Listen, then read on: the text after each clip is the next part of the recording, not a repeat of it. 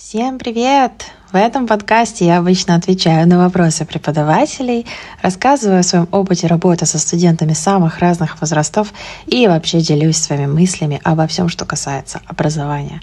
С вами подкаст для учителя. Стыдно признаваться, но последний выпуск был аж два с половиной месяца назад. Знаете, начало учебного года, оно такое – Сначала я умудрилась заболеть и три недели быть в каком-то просто невероятном коматозе. Меня накрыло волной трудоголизма после этого, не всегда по собственному желанию. Да, пытаюсь уйти от других забот. Дело в том, что это первый год, когда я полностью работаю на себя. У меня был небольшой период достаточно давно, в 2018 году, когда я только была фрилансером, а затем я все время, то есть последние пять лет, в принципе, хотя бы частично, но всегда была подстрахована официальным трудоустройством.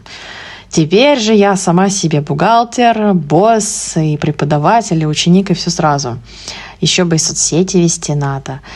В общем, скучала по подкасту ужасно, так что настало время снова звучать своим голосом в ваших наушниках. Надеюсь, вы тоже скучали.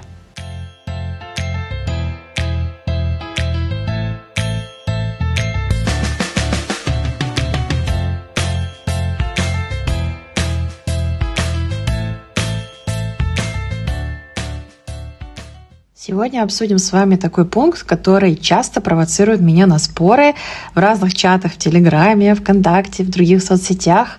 Этот пункт о группах и индивидуальных занятиях. Подумаем, что же лучше, что эффективнее, что работает, а что нет, и попробуем сделать с вами определенные выводы.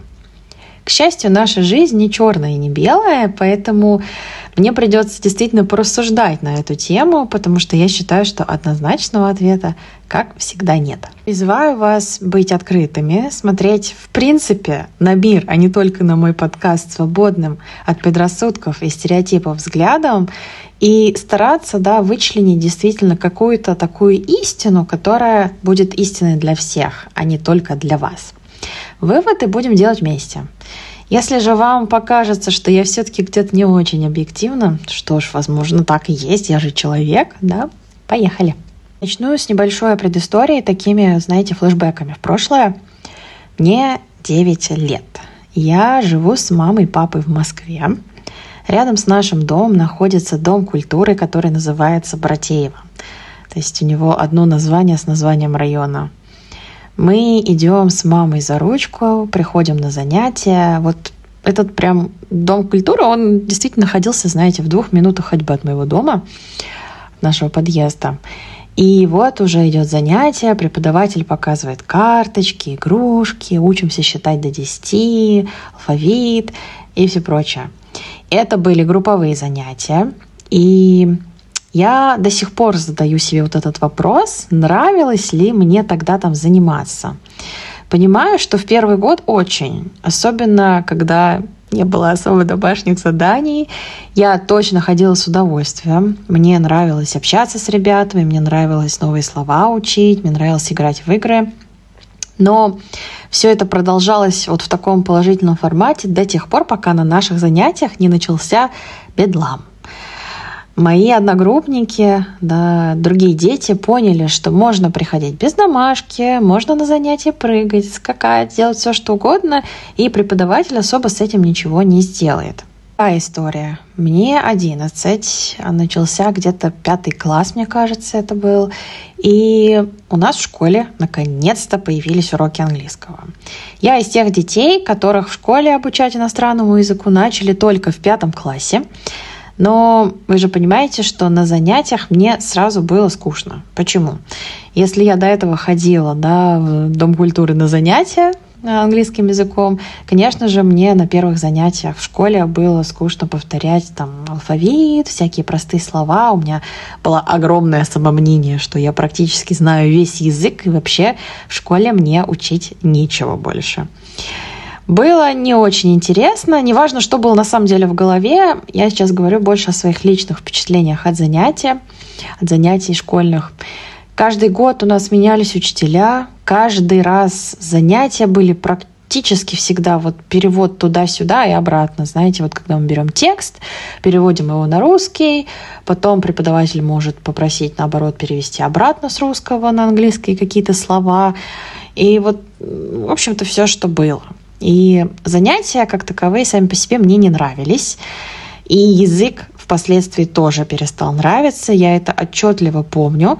У меня всегда было любопытство, в принципе, к чему-то новому, но вот на тот момент любопытства к языку не было, потому что сами занятия были неинтересные. Делом я все так и продолжала ходить на занятия дополнительные.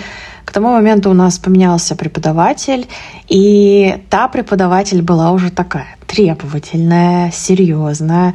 И у нее особо было не забаловать. Она ругала за невыполненную домашку, но ругала не так, чтобы там кричать, а как-то она умела находить слова, чтобы вот, знаете, тебе было маленечко стыдно, что ты не сделал домашку, и в следующий раз ты обязательно приходил с ней.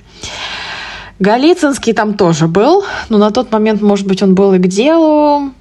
Интересно, да, что я оправдываю эту книгу, хотя обычно плохо про нее говорю. В общем, неважно. Каждый год я хотела бросить занятия, мне было сложно. Какой-то момент э, так получилось, что нас объединили двумя группами, и вторая группа была немножко сильнее, чем наша. И было действительно сложно и непонятно, даже вот когда ты выполняешь все, все равно какого-то окончательного понимания, что ты сделал в этом упражнении, не было. Моментами, конечно, было скучновато, как и на любых занятиях. Но тут, наверное, так Вышло, что мои родители были, были и есть очень мудрыми людьми, и каждый год это было именно с папой, я прекрасно помню. Я говорила, что я не хочу заниматься, я устала, мне неинтересно, мне непонятно, мне скучно. И каждый год папа предлагал доходить до конца года и ну, с Нового года бросить, так скажем. В общем, так и получился, да, вот этот мой путь, что доехали мы к старшим классам. Каждый сентябрь на меня нападала, видимо, амнезия, было желание учить новое, так что до девятого класса я проходила на эти курсы. Там уже программа закончилась, просто не было группы нужного уровня, соответственно, занятия закончились совсем. На тот момент у меня уже начало что-то получаться, и я поняла, что язык мне нравится, мне интересно, я могу сидеть, разбираться в текстах часами, мне не скучно.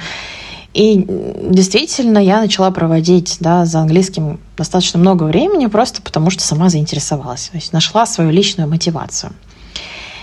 Потом уже я поняла, что я точно буду сдавать экзамен по английскому в 11 классе. И когда репетитор на тот год, вот я, получается, единственный год, первый раз в жизни э, за все свое время школьное, занималась с репетитором по английскому, она включила мне аудио, и я поняла, о чем оно. Моему восторгу, правда, тогда не было вообще предела. Вот это понимание, что действительно прогресс какой-то есть, что я не зря учу, и что я понимаю, о чем они говорят. Дело в том, что до этого я никакие аудио особо не слушала. Вот такая была система образования на тот момент. Возможно, сейчас все также не очень весело, но я, к сожалению или к счастью, в школе не работаю, проверить это не могу, но слышала много разных комментариев, не буду в это углубляться. В общем, после прослушивания аудио было решено поступать в ИНЯС. Можете сказать, Яна, все здорово, причем тут вообще разговор о группах. Дело в том, что когда я пришла в ИНЯС, я была четко уверена, что группы — это худший вариант для изучения языка. С чего я это взяла, я абсолютно не знаю, не могу ничем это объяснить, ведь на тот момент у меня был только один год изучения языка с репетитором. Да, это был плодотворный год, но не могу сказать, что это была огромная заслуга моего репетитора на тот момент. Это было именно мое личное желание заниматься и узнавать много нового. Я делала огромное количество заданий вне наших занятий, и мой уровень, да, вот так скакнул только за счет моей личной мотивации, моих личных каких-то вот амбиций. Как-то вообще забыла о том, что до этого на самом деле я много лет училась в формате группового обучения. Сложно. В общем, эти мысли у меня были несколько лет, пока я сама себе в какой-то момент не приказала мыслить шире. На самом деле это был не этап промыслить шире именно про группы, а это был мой личный этап, когда я интересовалась психологией, так скажем, заинтересовалась. И осознала, что зачастую вообще попадаю в когнитивные ловушки разного рода. Что на самом деле мир, как я вам всегда говорю, он разноцветный, в нем много оттенков, он не просто черно-белый. И все люди разные, и вообще все мысли надо да, оценивать, стараться объективно с разных точек зрения, с разных позиций, а не думая, что изначально что-то есть хорошо, а что-то плохо. Говорить честно, то, конечно же, у каждого формата работы, будь то группы, индивидуальные занятия, парные, вообще неважно, есть как минусы, так и плюсы. И минусы и плюсы не только для учеников, но и для преподавателя. Поэтому рассмотрим с вами эти пункты с разных сторон. Предлагаю начать наше обсуждение с такого момента, как эффективность. Вот эта меня фраза прям вот честно раздражает, когда вижу, что пишут, что групповые занятия не являются эффективными. Для начала давайте подумаем, как вообще эту эффективность оценить. Если для одного студента на занятии было эффективно, а для другого нет. Будет ли занятие в целом эффективным? И будут ли они вообще для второго студента, например, в формате индивидуального занятия, эффективными, кстати? Тоже вопрос. Возможно, дело в студенте, а не в занятии. И знаете, вот тут такой же момент, как вообще эту э, эффективность, ее можно оценить именно объективно. То есть есть ли какие-то показатели, какие-то пункты, которым мы можем дать, не знаю, определенное определение, сколько, что, как и почему. Это тоже такой вопрос. Я, с одной стороны, рада сейчас моде на групповые занятия, с другой понимаю, что группы — это вообще абсолютно иной уровень преподавания, особенно если речь идет про занятия онлайн. То есть, чтобы говорить про ту самую эффективность, преподаватель должен понимать, как вообще группа работает, что с ней можно делать. И во всех аспектах методически, психологически и так далее. Особенно, вот честно, если это занятие формата онлайн. Поясню. Если в группе, допустим, у нас 6-8 человек, и занятия построены только на фронтальной работе, вы можете примерно прикинуть, сколько минут каждый человек поговорит на занятии. Да, если это 6 человек и часовое занятие, то это максимум 10 минут на человека. Но ведь еще будет преподаватель говорить какое-то время, и вообще, возможно, кто-то заболтается. То есть какое-то вообще маленькое количество выходит на одного человека. Однако, значит ли это, что занятие будет неэффективное всегда групповое? Конечно же нет. Нам просто его надо организовать так, чтобы каждый студент больше участвовал в разговоре, больше именно, да, как это, проявлялся на занятии. То есть именно для этого мы ставим студентов в пары, именно для этого мы их да, меняем между собой, чтобы они с разными партнерами говорили. И если же преподаватель все-таки выбирает только фронтальную работу и все занятие строит на этом, конечно, об эффективности говорить нельзя. Однако тут тоже бывает разное. Да? Возможно, эм, какой-то специфичный курс, может быть, там, не знаю, вот паблик ток или что-то такое, когда нужно какое-то определенное количество времени дать каждому студенту, высказать там, свой монолог и дать ему обратную связь. Но это просто другой формат занятия, другой формат вообще да, того, что мы учим слову про фронтальную работу и про то, что преподаватель может сам да, слишком много времени занимать на занятии, как бы забирая его, перетягивая на себя. То же самое преподаватель может делать на индивидуальных занятиях. То есть это такой аргумент, тут скорее про навыки преподавателя, про то, как он умеет себя контролировать, что делать, какие у него есть знания да, в плане методики, что вообще он может сделать на занятии. То есть я к чему, что как индивидуальное занятие может быть неэффективным, так и групповое. И тут много факторов, начиная от того, как занятие составлено и построено, и заканчивая самим студентом и его желанием учиться. Да и вообще, я, наверное, к этому пункту просто так очень отношусь, про эффективность. Ведь не только одной эффективностью можно измерить наши занятия. Если есть мотивация учить язык, есть еще расширение кругозора, есть работа над мягкими навыками на наших занятиях, есть просто коммуникация, пообщаться, расслабиться. Есть много пунктов, которые могут характеризовать наши занятия. И речь не только об эффективности. Давайте поговорим о более конкретной вещи. Есть такой пункт, который называется нужды и особенности студентов. Как думаете, можно ли их удовлетворить на групповых занятиях? Я отвечу, как обычно, it depends. Если у студентов изначально цели совпадают, то работать будет любой формат. Как группы, как пары, так индивидуальные занятия. Вообще без разницы. Конечно, персонализировать задания и занятия в целом с группой именно для преподавателя будет сложнее. Но это все сложности в работе преподавателя, а не студента. Если студент к нам пришел с запросом на общий английский, то, конечно же, мы можем подобрать похожих студентов в целом да, для проработки уровня, повышения знаний и так далее.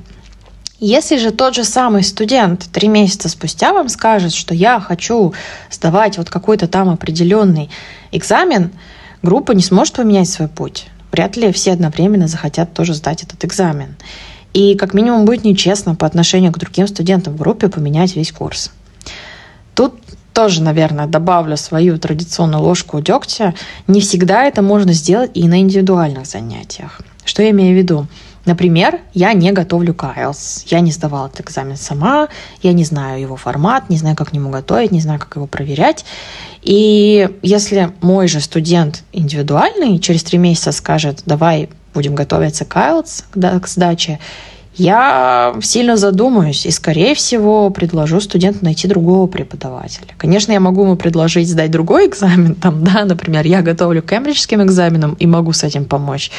А вот IELTS не знаю. Так что в конкретно этом случае, например, моему студенту пришлось поискать, в принципе, другого преподавателя. Неважно, что у нас были индивидуальные занятия. С форматом ESP, конечно, сложнее – да, о чем речь? Что такое ESP? ESP – это занятие с определенным уклоном, с определенной целью. Чаще всего мы говорим про какие-то там уклоны в профессиональную сторону.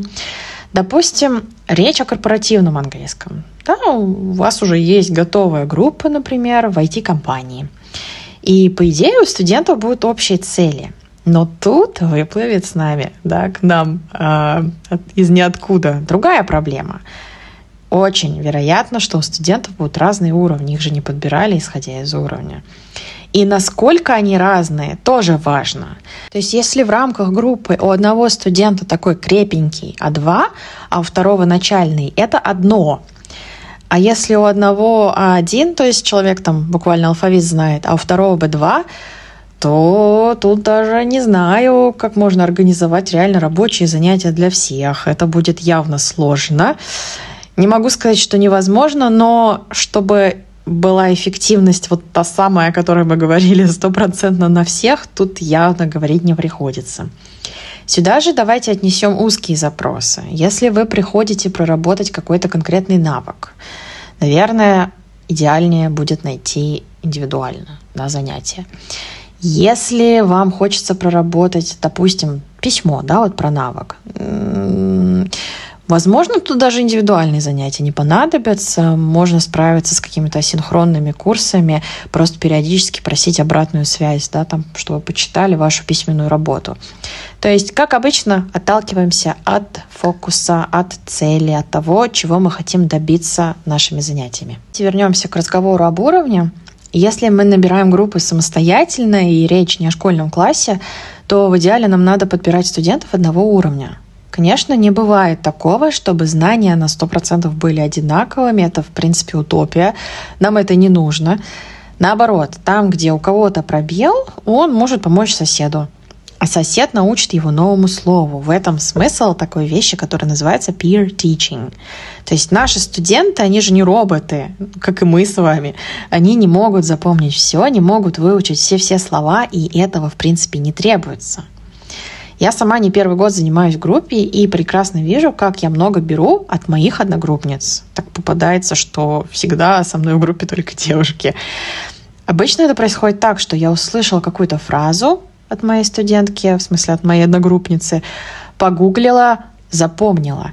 И почему я ее запомню? Потому что она для меня имеет вот этот эмоционально такой окрашенный фактор. То есть я помню наши занятия, или я помню, что мы обсуждали, я помню этого человека, он мне нравится.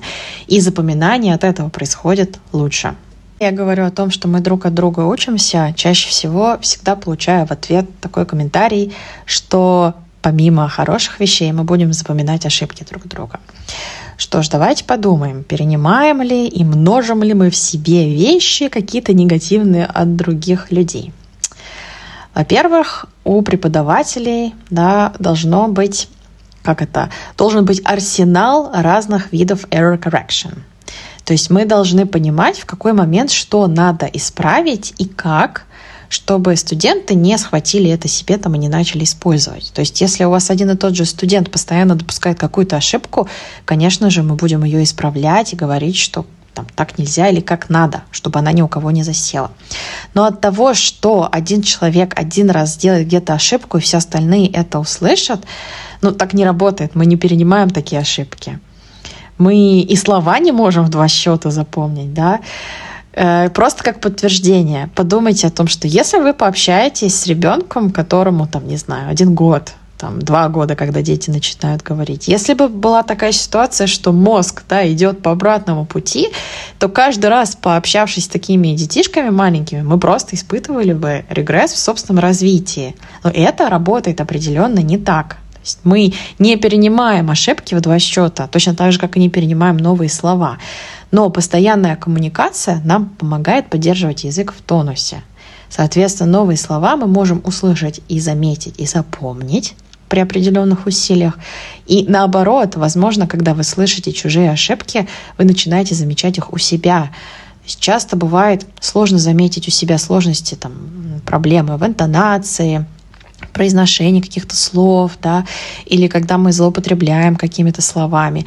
Но когда мы слышим это у других, мы начинаем обращать внимание еще и на свои ошибки. Это такое, что у нас нет выбора. Группу нам дали, а там, ну, такой капитальный микс stability. Не самый благоприятный расклад для преподавателя, соглашусь. Как работать с такими группами, определенно это сложно. Для преподавателя это очень сложно, честно. Даже когда у тебя один студент другого немножко уровня, да, со сложностями, это просто огромная ноша лично для меня всегда. А когда у тебя целый класс таких детей, да, или целая там группа, в общем, не могу сказать, что это невозможно, сложно. Нужно уметь адаптировать задания, нужно уметь адаптировать речь. И, возможно, готовить даже разные варианты разных упражнений, делить группу на подгруппы, например. То есть в рамках одного занятия организовать какие-то станции, уголочки, где будут разные ребята коммуницировать с другими ребятами. И работать с ними поочередно. Честно, я считаю, что в каждом формате работы ответственный студент для себя что-то вынесет. Вот даже, опять же, про ту же эффективность. Однозначно, кому-то всегда будет или слишком сложно, или слишком скучно. Но ведь такое бывает и с индивидуальными занятиями, как ни крути. Бывает такое, что студенты к нам приходят, а мы не можем к ним найти подход. И в какой формат работы его не посади, ему будет скучно. Тут не дело в виде занятий даже бывает часто. Я, в принципе, знаете, исповедую такой подход, что изучение языка — это не чистый фан. То есть это не то, что мы там повеселились и все выучили. Конечно, я тоже использую и геймификацию, и стараюсь брать интересные материалы. Но я честно верю, что без старания и труда язык не выучить. Поэтому, поэтому ответственный студент на любом занятии для себя что-то вынесет. Давайте поговорим с вами еще про динамику. Такой вот скользкий пункт. Есть студенты, которых, знаете, вот слишком-слишком много на занятии. Они как будто бы занимают вот все пространство. Я думаю, вы встречали таких людей, и на индивидуальных занятиях с ними может быть комфортно, потому что мы все-таки даем много времени нашему студенту поговорить. И ну, мы преподаватели, мы можем слушать и не перебивать. Да? Другое дело, что если такого студента посадить в группу, тут может произойти всякое. Такой студент может начать на себя сильно перетягивать внимание, и остальным студентам может от этого быть некомфортно. Но есть мнение, что иногда таким людям как раз наоборот группы помогают начать слушать других, то есть переключить внимание с самого себя на других людей.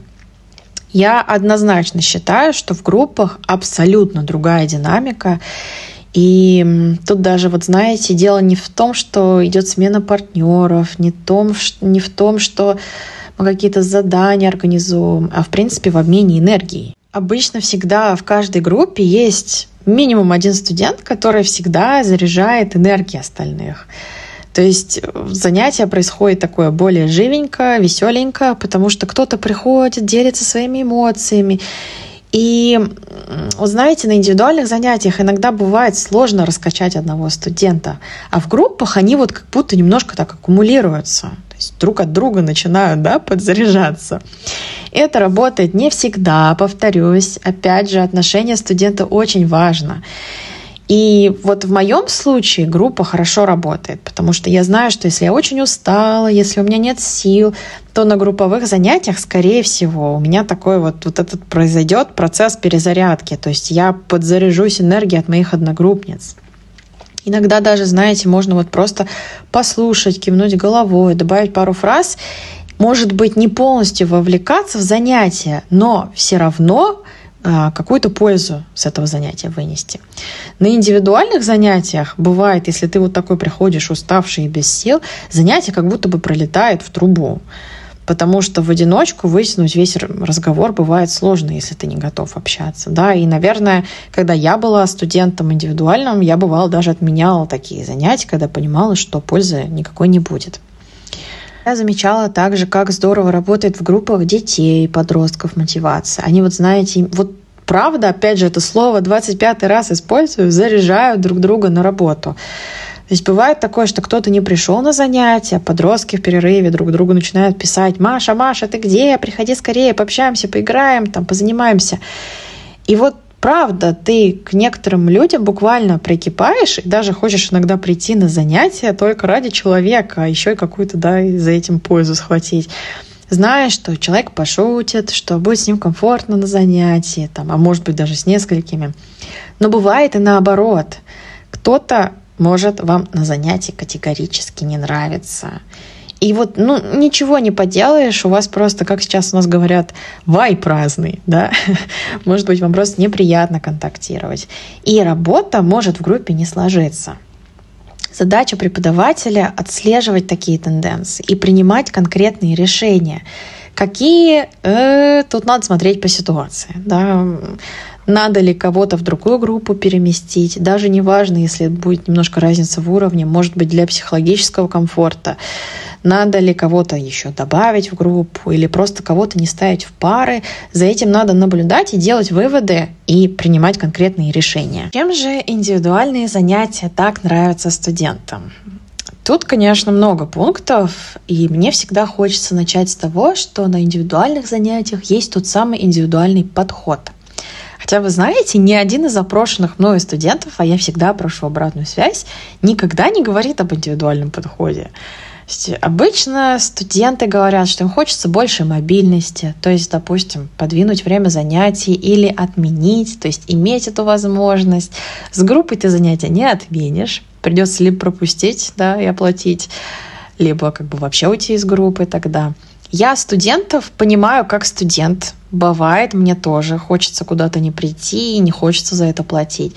Но при этом как учитель, конечно же, я этого не разделяю, потому что если ты работаешь как я, если ты фрилансер, и это основной твой заработок, хочется иметь конкретное понимание, сколько денег ты можешь заработать в конкретном месяце. Поэтому, когда индивидуальные студенты начинают злоупотреблять и отменять занятия, конечно же, нам становится некомфортно. Скажу сразу, что, наверное, если речь обо мне как о преподавателе, то у моих студентов тоже индивидуальных не очень много на самом деле возможностей постоянно отменять занятия. Я такое как это, не особо прощаю, у меня есть определенные принципы, и я их сразу проговариваю, что и как. Я всегда честно говорю, что это мой основной заработок, и мне занимать место да, в моем расписании, и потом постоянно прогуливать эти э, занятия. Мне это не нравится, и я с такими студентами не работаю, потому что в первую очередь мне важен результат. Ну, финансы тоже мне нужны. Давайте о хорошем. Вернемся обратно к персонализации, индивидуальному подходу. Конечно, на индивидуальных занятиях вообще не буду с этим спорить. Удобно, комфортно, понятно. Можно персонализировать все, что угодно выбрать специфичную тему, выбрать задание, избегать каких-то заданий. То есть тут вы можете сделать на раз-два, зная своего студента. Нравится вашим студентам роботов обсуждать? Пожалуйста, хоть каждый раз. Хочется аниме посмотреть и обсудить. Дайте два. Все, что угодно в рамках занятий с индивидуальными студентами мы можем делать и можем использовать все, что нравится. И не надо думать про всех остальных.